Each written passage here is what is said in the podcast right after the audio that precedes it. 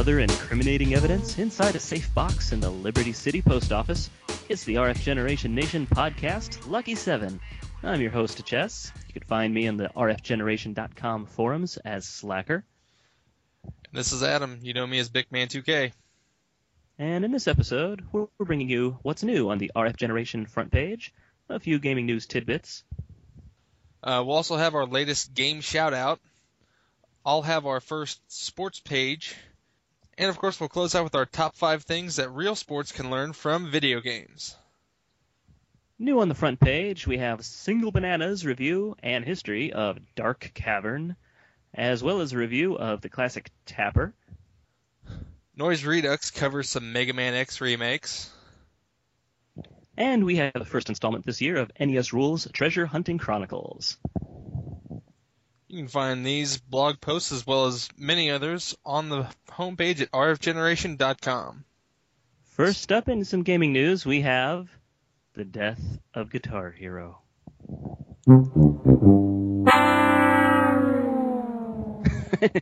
I didn't exactly know we were going to have a moment of silence there.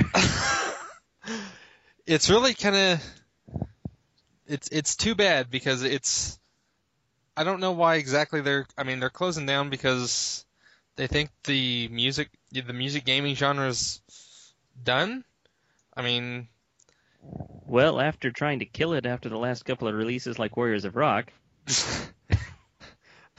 I mean that's all it is. It, it's it's not that the gaming fad is over just because Activision says it's over, like they apparently seem to think. It's you're not making advances like Rock Band has been doing with you know, they had the they started with the drums and then they started with you know, well, better drums, better songs and the whole Rock Band network thing.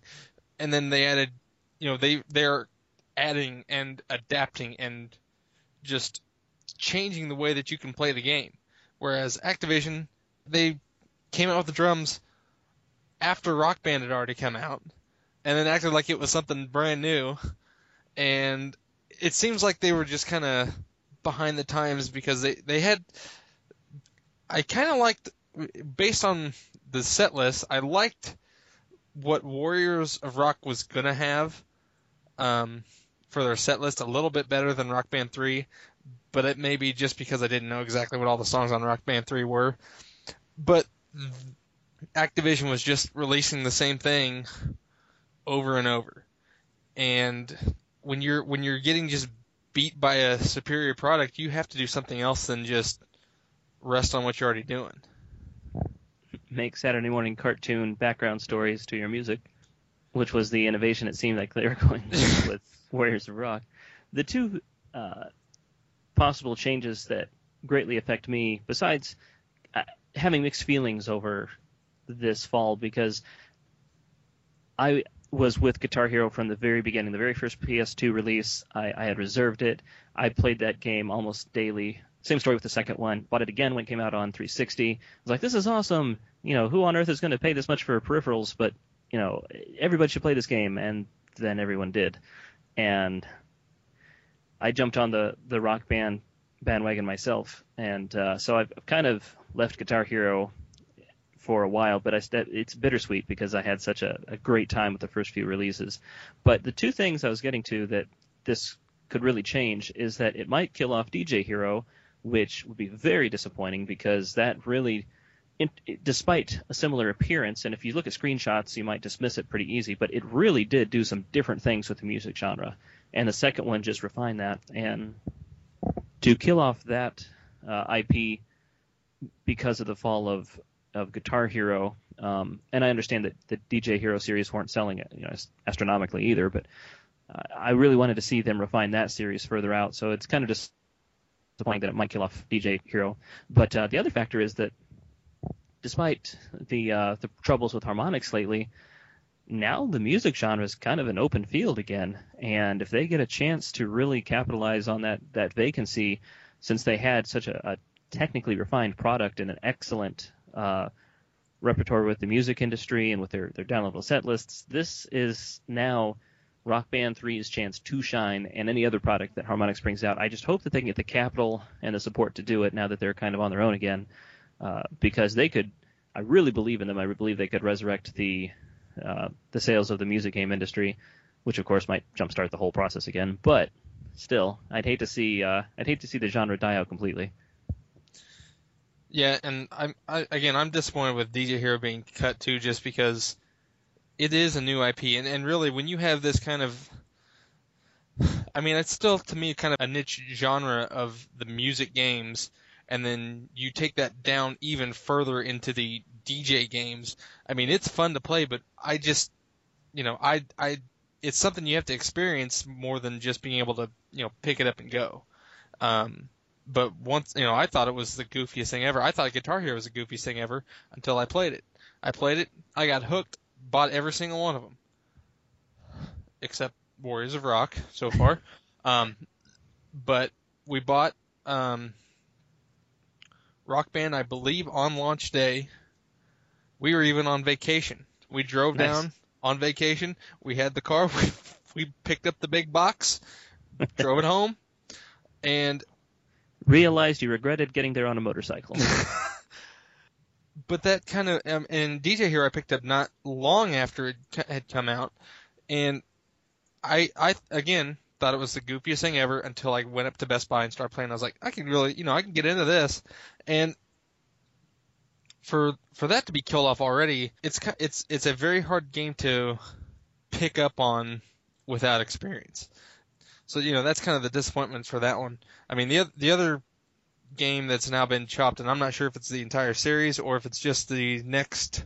It sounds like it's going to be the entire series, um, potentially. The True Crime Hong Kong has also been canceled by Activision. Um, which was really surprising how far along that game was to be completely canned. It seems to be one of those cases where, you know, after some test marketing, they just realized it wasn't likely going to hit the numbers that they expected because, I mean, this this had playable code, it had all sorts of uh, of previews across news game news sites. It's kind of surprising something this far along just suddenly gets swept, swept under the rug like that. yeah, and Activision apparently was saying that they are committed to doing quality games, and that's kind of I don't know. It's kind of a strange way of putting it because if a game, uh, you know, to me, if a game's good enough to stick around for at least two to three sequels, then it's it's got to be selling something. It's not like it sold, you know, like the previous one sold nothing, and they're trying to just redo the whole thing, especially on a fairly recent series like True Crime. I mean, this isn't like the Tomb Raider reboot that is work being worked on. Well, uh, they're even talking about not bringing back Tony Hawk uh, either this year or perhaps again, which isn't surprising considering the absolutely dismal sales of the last two with the new peripheral, uh, just completely tanking. But I think a lot of this has to do with Activision looking at rival EA's success and going, you know what? Uh, just the, the the public seems to be kind of catching on to some degree of just straight up milking the franchises. You know, with uh, the recent sales successes of Dead Space 2, um, which you know, Dead Space was a big deal from EA back in the day. So it was Mirror's Edge, which of course didn't didn't quite perform uh, up to expectations um, more ways than one. But um, I, I liked it. But moving on, the uh, you know Dead Space was a, a big deal for EA because it showed that uh, here's a new IP by a team that basically approached them, an internal team that said, "Look, we can make this awesome game. Just give us a chance, give us the studio and a bit of money. We'll, we'll make this happen." And they did. And it wasn't uh, initially the huge sales success that they had hoped, but it sold enough to where they took the chance on the sequel, which is now, uh, you know, selling excellent. So I think that uh, Activision is kind of stepping back and realizing that the public image of EA has really shifted over the last few years, and uh, for the longest time, especially with the whole EA spouse debacle, they were known as like you know this gaming evil empire, and they've really managed to change that around a lot. And I think Activision is taking notice and realizing that they're not going to be able to continue making the profits that they used to expect uh, by by just churning out the same things like this. Mhm. And I think that the sales of uh, you know the recent Tony Hawks and and uh, Guitar Hero represent that. So, how much are you willing to pay for an NGP, better known and, in my opinion, should be known as the PSP2? Because I already have a Neo Geo Pocket. well, so far, based on what I've been reading about, the NGP to me stands like not going to purchase. Burn. There is a apparently a screenshot from a GameStop, and I'm not sure if you've seen this yet or not. It shows the 3DS prices, and it also has the PSP NGP in the GameStop listing, and it's currently in their system at 299.99. Um, of course, this is purely speculation. At some point, we also, you know, not too long ago, we also had another, actually on the GameStop website, showing uh, a price of nine ninety nine ninety nine, which, if they're really packing as much as they are saying they can pack in with, you know, PS3 power and everything, then you know that could be a good price point for it. But But it's so pretty. yeah, so It- is the so is the original PSP. Uh, The, the thing that really kind of has me um, shying away from Sony handhelds at this point is the thing that really irritated me about the Go is the inability for me to, in some manner, take my UMD games and put them on the Go instead of having to repurchase them. It's the same platform, same games, but for some re- but I can't use those on the new console. And that's the same kind of problem I'm having with with this one is that from what I've heard, again, from, what I've been reading, it's supposed to be backward compatible. Backward compatibility means that you can play the old games. Just because the Wii has a virtual console doesn't mean it's NES back, backward compatible. Not unless you get Ben Heck in there. I, I don't see it. I mean, I think the the Xperia Play sounds like a much better product than the NGP. Well, one of the notable directions that Sony is going with this now is that they're trying to tell you, look, you, you don't have to sacrifice uh, power for uh, on-the-go gaming. You know, they they tried to sell the PSP off of that with its horsepower, saying that look, you're you're getting practically a console experience in terms of uh, you know, graphics and and gameplay. Uh, Mhm. You know, you're, you're not hobbled down to you know Game Boy level graphics and a few buttons. You know, we've we've got this gorgeous system that plays you know maybe a half step to a step behind generation wise of what's out there. And now they're even going further with uh, the NGP and trying to say, look, you know, this is basically almost a PS3 in your hand. Uh, so you know, it's definitely you know. Why wouldn't it be worth the same price as a PS3? It's PS3 that you can take other places. But the problem I see with that mentality is that most people, if they're going to spend the, a console price, uh, they're going to buy a console. They want something set up. You know, if they if they want to play a PS3 game, they're likely going to to pick up a PS3. And the software library that they've already announced for the NGP kind of supports that mentality. That look, you know, you can play a new Resistance game on your on your uh, NGP, and it'll be equivalent to your PS3. You've got Uncharted, you've got Resistance, you've got it. It just uh, seems to back up that mentality. The problem is, like I said, most people, if they're wanting that full blown experience, they want it on a big TV, they want to show it off with their friends. You know, Nintendo and I, I, their design philosophy is is very very different. They're trying to give you a completely alternate experience Mhm. on a portable. Their DS and then later now 3DS is not trying to mimic the Wii. It's not even trying to mimic a 360. You know, despite having more horsepower, they're going with a, a you know, true, it's a gimmick more or less, but it's it's different. You know, the 3DS is an experience you're not going to be able to get anywhere else. Mhm. Combining the touchscreen with the 3D controls, they're not trying to mimic what you could just you know spend 50 bucks and, and play at home. And so it they're not cannibalizing their own market on this. They're they're splitting it into two separate things so that it's going to interest a different demographic. And uh, they're stepping up the price for the portable games, which I think is a little disconcerting, but I think it's probably about due. I mean, I remember paying forty dollars for Game Boy games. I remember Nemesis on the original Game Boy I paid forty bucks for out of a Kmart. So, you know, economically, I don't think it's too far out of out of expectations nowadays. The big competition, as has been noted now, is that I can buy the new Dead Space for my iPhone for seven bucks, and no, it's not in 3D, and the graphics aren't, you know, like uh, same levels of 3DS. But Mhm. man, is it impressive for a seven dollar game? And so, uh, considering they're going with the tech route, uh, John Carmack was noted as saying that now. Uh, on your iPhone, uh, you know, on your portable gaming experience, th- these dedicated consoles are in real danger because now on just a phone, you can get a gaming experience that's not much more than a generation behind. Mhm. And the real competition of the NGP and the 3DS isn't really going to come from each other. It's going to come from the you know the the Xperia market. Right. Yeah. Sony. It it seems like they're just trying to. I mean, it seems like what they did with the PSP. They're they're throwing they're throwing hardware to solve a to solve a problem. It, there's really not a problem with the with the hardware because you can crank out some good games without having to have extravagant graphics, as has been demonstrated with the DS.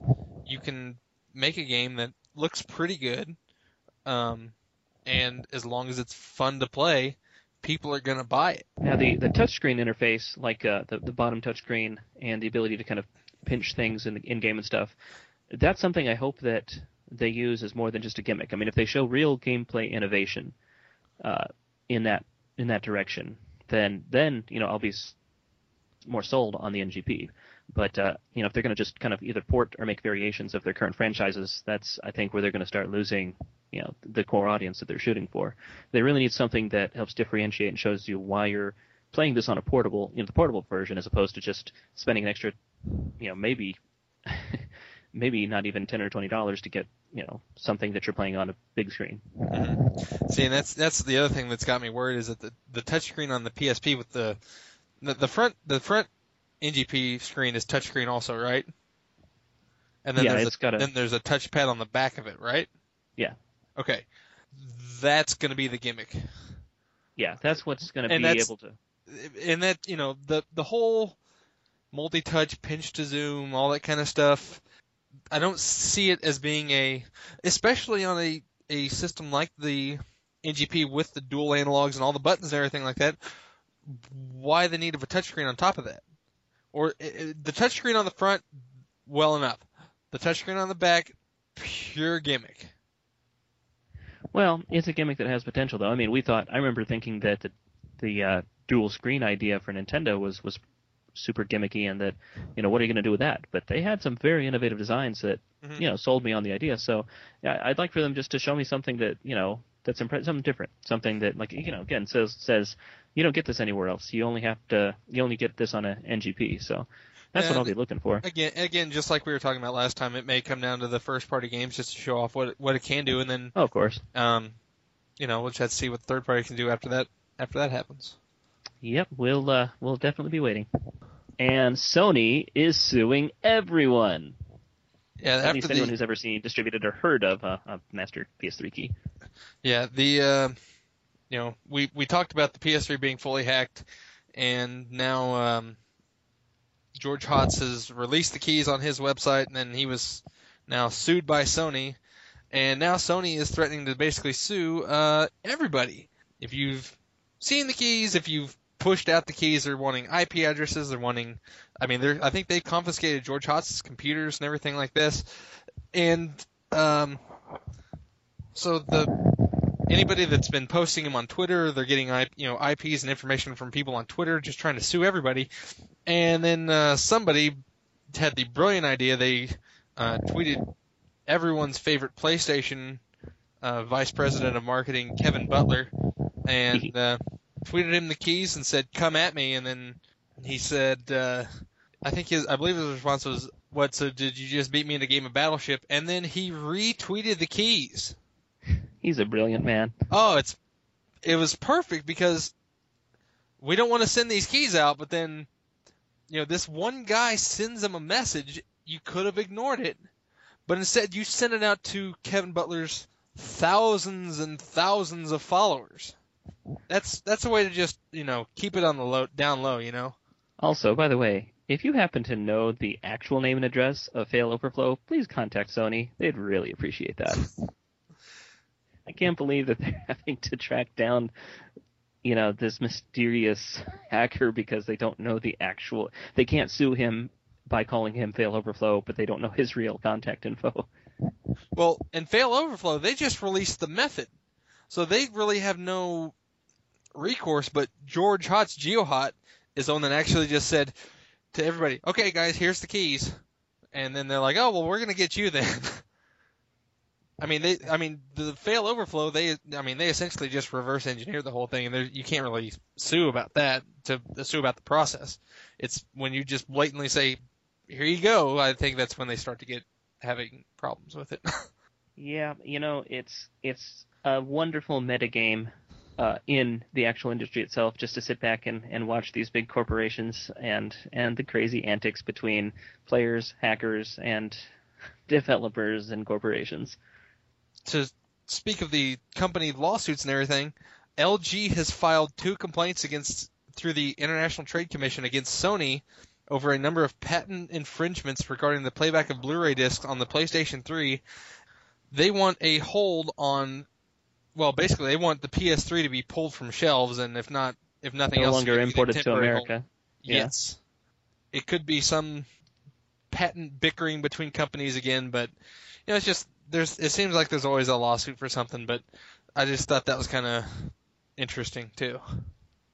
Well, it, we get the headlines of this all the time, but these these companies are either suing or getting sued Constantly. every week, every uh, at least a few times every week. So, you know, granted these are interesting, and- and every now and then something is uh, something does come out of it. I mean, there's a reason why you only had the Sixaxis for a little while on the PS3 before the. DualShock 3 came out. Yeah. Um, so you know, sometimes stuff does come out of this, but it, it's just one thing that's easy to lose track of is that this is always happening. I mean, these companies are suing each other because a lot of this technology uh, rides off the back of other technology. Mhm. You know, you get excited about your new product, you show it off at a CES or even behind closed doors to some investors. A week later, somebody else has a working prototype of what you just had. You know, it's Mhm. this is just the tech industry. This is how it unfortunately operates. And and with the internet, you know, it's all just getting leaked out a little bit easier or being more widely known than it otherwise probably would have. Well, this is another dark day for uh, for gamers in terms of of dead ends. We have Hudson US closing at the end of this month, and that's that should just be a, a kind of a blow to to a lot of us. Now, granted, a lot of that is going to get absorbed into Konami, but And, and Hudson Um, Soft out of Japan is still going to continue to operate. It's just the U.S. Uh, branch of Hudson that's being shut down. But they are, you know, they were responsible for the marketing and publishing of Lost in Shadow. which I thought, uh, you know, dis- despite a few issues, was uh, it, it just showed that Hudson has oftentimes been uh, just coming up with some crazy, wild stuff.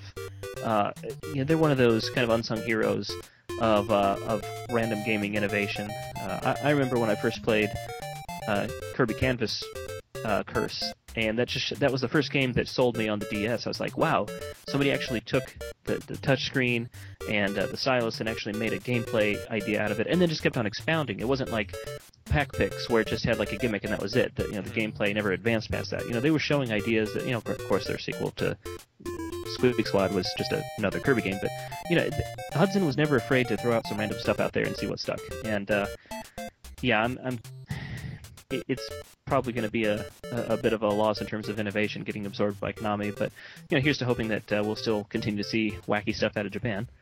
I, I really don't see the day when we have a shortage of wacky things coming out of Japan. But This is probably true. We're going to move on now to our game shout out for this episode. Uh, have you got one there, Jess? I have been addicted to my Neo Geo lately. Uh, I've found a couple of games online, and um, it's it's so amazing. I've actually stayed away from emulators uh, for the Neo Geo for the longest time because I really want to experience this stuff, you know, just kind of in its original form. So. You know, granted, I picked up a few that I'm like, man, I really should have played that first instead of spending this much on a game. But um, Thrash Rally, it was released in 91. It is a rally racing game that takes place from like a completely overhead view, like a helicopter view. Uh, it's widely criticized because the graphics really don't look like anything you couldn't do on a Super Nintendo. I mean, there's a handful of Neo Geo games that you could easily say that with, but this one really is not impressive from a graphical standpoint. It was really sur- that gameplay type was really surpassed with uh, Drift Out, with uh, Overtop. Uh, it, it had a couple of uh, sequels and pseudo sequels that really took that formula and went with it. But uh, it, it has a lot of reasons why it's criticized heavily. Uh, besides the, the graphics not really being terribly impressive, it has terrible vehicle collision, as in hardly any at all between whatever you're whatever you're nearby. Um, and uh, there's not much to it. It only has uh, two different uh, kind of course selections. It has like a one marathon race, uh, and then another one that's just kind of a few point to point. So there's not much to it. Uh, and yet, despite all of this, I have been crazy addicted because it is one of those classic, really fast-paced, get in, try to beat your time, and then get out kind of thing. Uh, it, it's in a way, kind of look at it like uh, RC Pro Am. You know, it's got a fairly, in fact, it's even more simplistic than that. It doesn't even have weapons or anything like that. It's just a straight racing game. But Okay. you know, the whole sliding around the corners, just mastering that perfect timing Yeah. to actually uh, getting from you know, these races last you know, like a minute or two apiece, but the timing is so intense. I mean, you make one or two mistakes, you're out. And, but instead of being frustrating, since the courses are so short and even a little bit varied in terms of terrain as you're you know where you're going, you got to learn to master that the power slide flipping around. I mean, it's got a few different vehicles that control differently. I mean, it, you can even uh, on the on the longer race, you can even choose like a diesel truck. You can choose a motorcycle, a sand uh, dune buggy. Uh, There's just enough variation about it to where you want to keep on getting back and playing, you know, further and further and beating your time. I've got a memory card so I can actually go back and try to beat my times, which is which is nice. It's, um, yeah, that's my game shout out for uh, for today. It's just strange that something that is oftentimes universally panned, yeah, I pick up and I'm like, it's just completely addicted for the last couple of weeks. Yeah, I actually picked up Thrash Rally um, as just one on a list that is unavailable on, you know, like a compilation of Neo Geo games or on another system or anything like that. You know, it's just one of the probably half of the li- system's library titles that uh, you can't really get anywhere else. Uh, they did make a CD version, but I found the cart version for about the same price, so I went ahead and ordered that. And I, I don't regret it. I mean, it's certainly not for everybody, but it's just a bizarre little racing game that probably very few people have played. Now, now, when you say the helicopter view, do you mean so, it's something like a, a spy hunter type of viewpoint? Exactly. Okay. And the graphics aren't much better. It's pretty good animation. I mean, you even see little wildlife that you can run over, and uh, it, it's it's not that the graphics are are terrible. There's nothing wrong with them. It's just that when you get a Neo Geo, you're expecting nowadays something like you know Samurai Showdown. You're expecting you know like the animation of Real Bout or something. Right. And looking at this, you're like, man, let me load up combat cars on my Super Nintendo if I want to play this. Mhm. But uh, yeah, I can't explain exactly why, but it's very addictive. It's it's like I said, just that old style arcade, uh, quick and easy, um, real intense because you know you just make a little bit of a mistake and you could you could just mess up the whole race. So yeah, I, I just had a lot of fun with that. Uh, one more I wanted to throw in there is that I did pick up a Summer Car 92 Recca repro uh, due to uh, suggestions from fellow RF Gen member uh, Crabmaster 2000, and it is not disappointing in the least. I might have to give this. Uh, he's already reviewed it on the site, and I hate to, to kind of like double post, so to speak, and do a review of it on on uh, our our podcast. But let me tell you, if you're a fan of shmups and you know you love the Nintendo, this is something you have to track down. You've never seen this many sprites run on your Nintendo without, you know, it's just got the occasional slowdown or flicker, very rare. It's just amazing what they're doing with the hardware. Uh, it's it's a ton of fun. You definitely got to check uh, Summer Carnival '92 Recca. Sounds kind of like a rock fest. Yeah. Well, the only thing I've been playing recently has actually been the original Legend of Zelda. I have never beaten that game. What? I, I never owned it as a kid, and I've kind of had it on emulators and that kind of stuff, but I never actually sat down and set to it that I'm going to grind through it and just beat the game. You know, if it weren't for you going, through, you know, mentioning about Earthbound and going through that recently, we might have had to have suspended you from RF Generation for a little while or something. Never go through Legend of Zelda. Anyway, There's a lot of games I haven't gone through. I've played a lot of games that I haven't. There's not. There's some big ones that I haven't beat. Um, but it's uh, it is very enjoyable. I'm on the seventh dungeon, I believe, right now. So I'm I'm getting real close to the end. Um, but and I, and really the I hadn't experienced much of the first one. Um, I think I'd actually played more of Zelda 2 that a a friend uh, that a friend had more than I had played Zelda 1, and then I had Zelda 3 on the SNES, and I just you know I love that game, and I you know beat that one right away. I think I you know I probably beat it a couple times. which is pretty remarkable because it's kind of the dark horse of, of the series anyway. I mean, I, I really enjoyed it myself, but a lot of people consider it, you know, just to kind of be the out of step with the rest of the Zelda lineage, if if we're not talking about the cursed CDI games. Zelda 2? Yeah, Zelda 2 having such a completely different perspective and uh and Oh no, I never I never beat Zelda 2. and such. I I mean I I meant I'm sorry. Yeah, I went through and I I, I did enjoy Zelda 2, but I never had owned that one. I I I don't know if I said it, but I, I was talking I was actually talking about Link to the Past. ah yes, now And- that okay okay kudos and uh dignity restored. the and I really I enjoyed Zelda 2. Um but Zelda 3, man, that that game got me hooked. And uh I you know, I I love the game.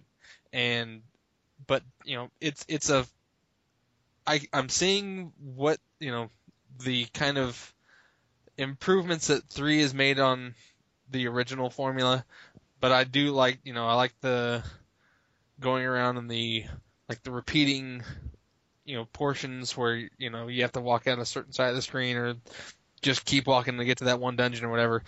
It's it's the kind of puzzles where it's not necessarily something that's hard to do but it's a you know it's just another kind of trick where whether by limitations of the hardware or the map what that they were trying to do with it the the feeling of adventure is definitely there i mean obviously it's not as polished as you know Zelda 3 would have been, but I'm really enjoying it so far, and I'm I'm just that close to the end of it.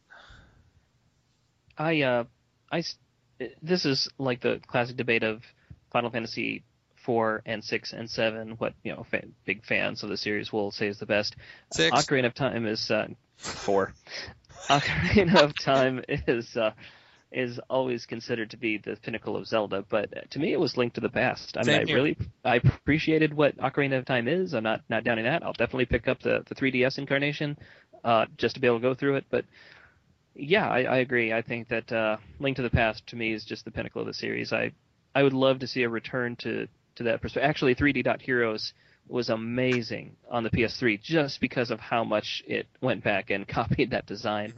Um, it, it was just a it, it was so wonderful to go back and revisit that style of game, uh, even with all of its frustrations.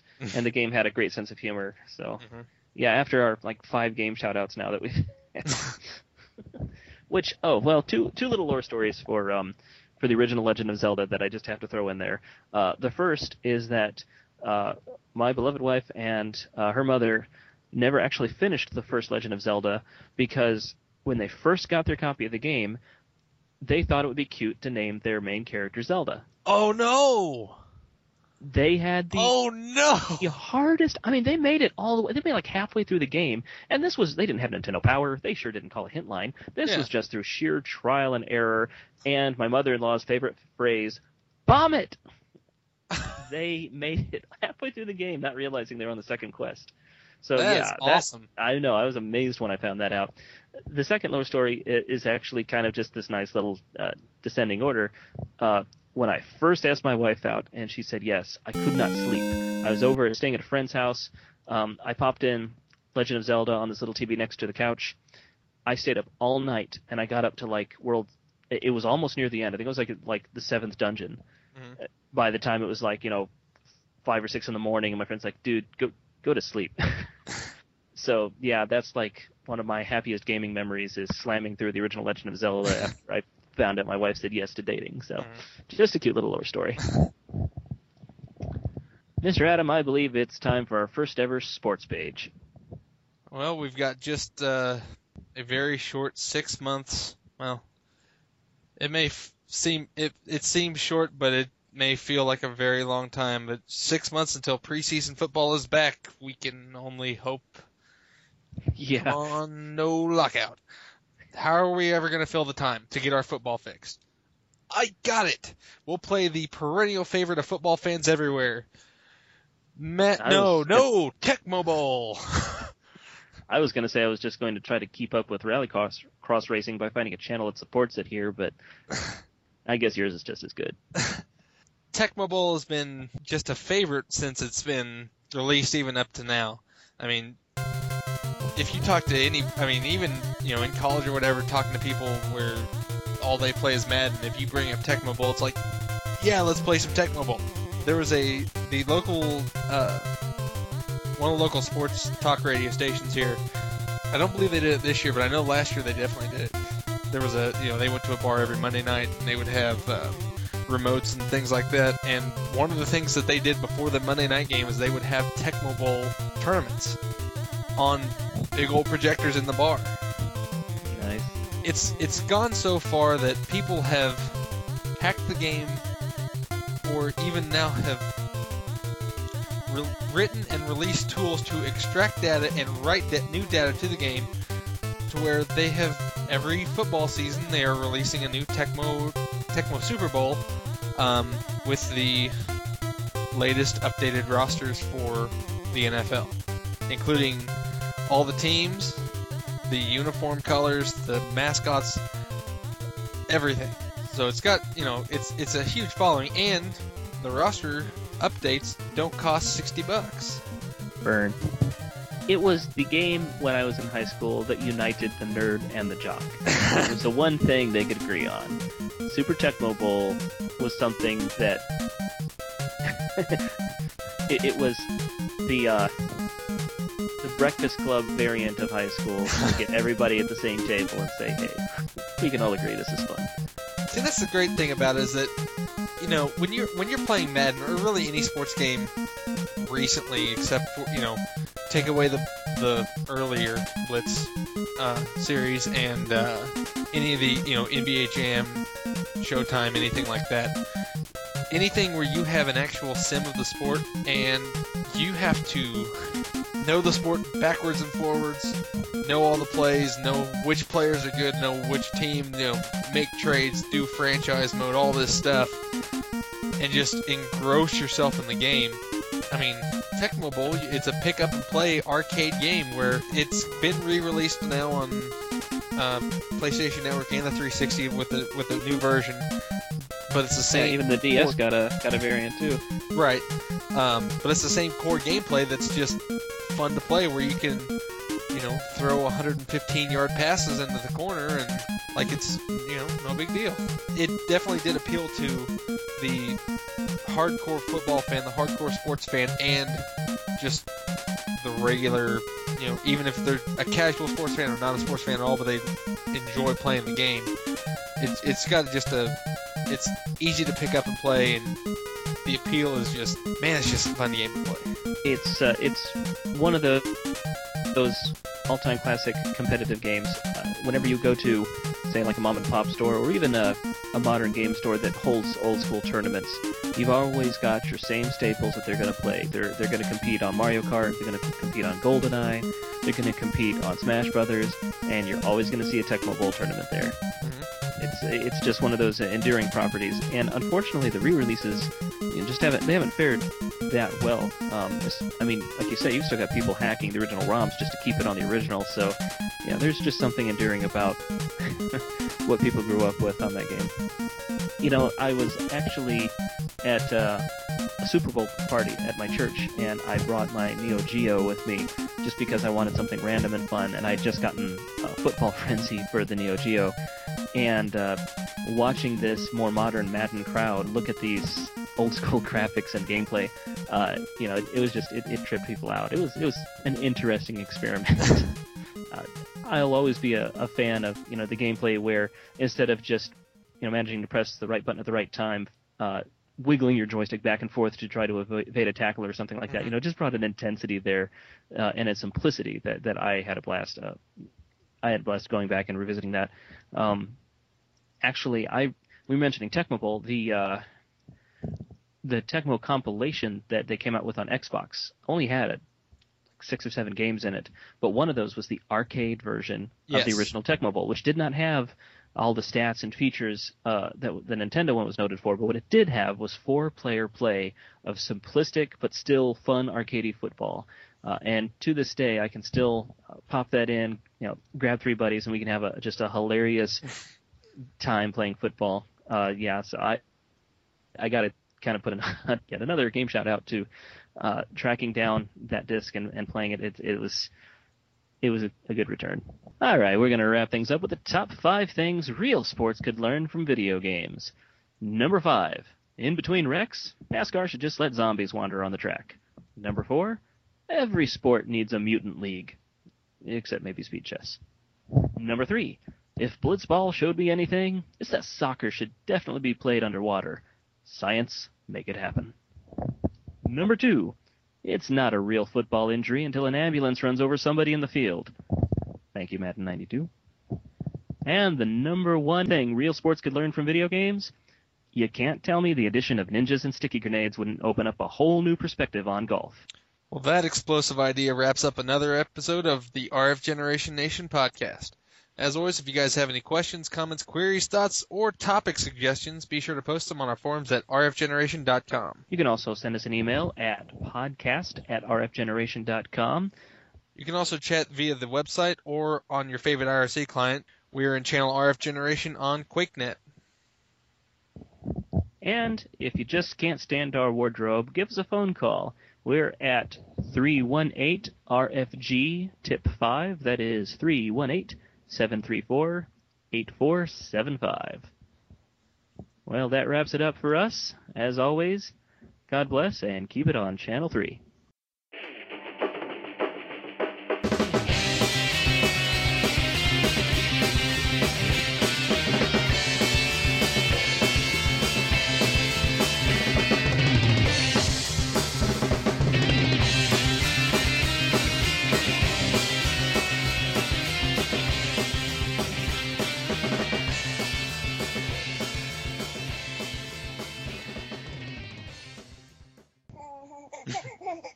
Uh huh. Guess what? You're not going to be on the podcast, buddy.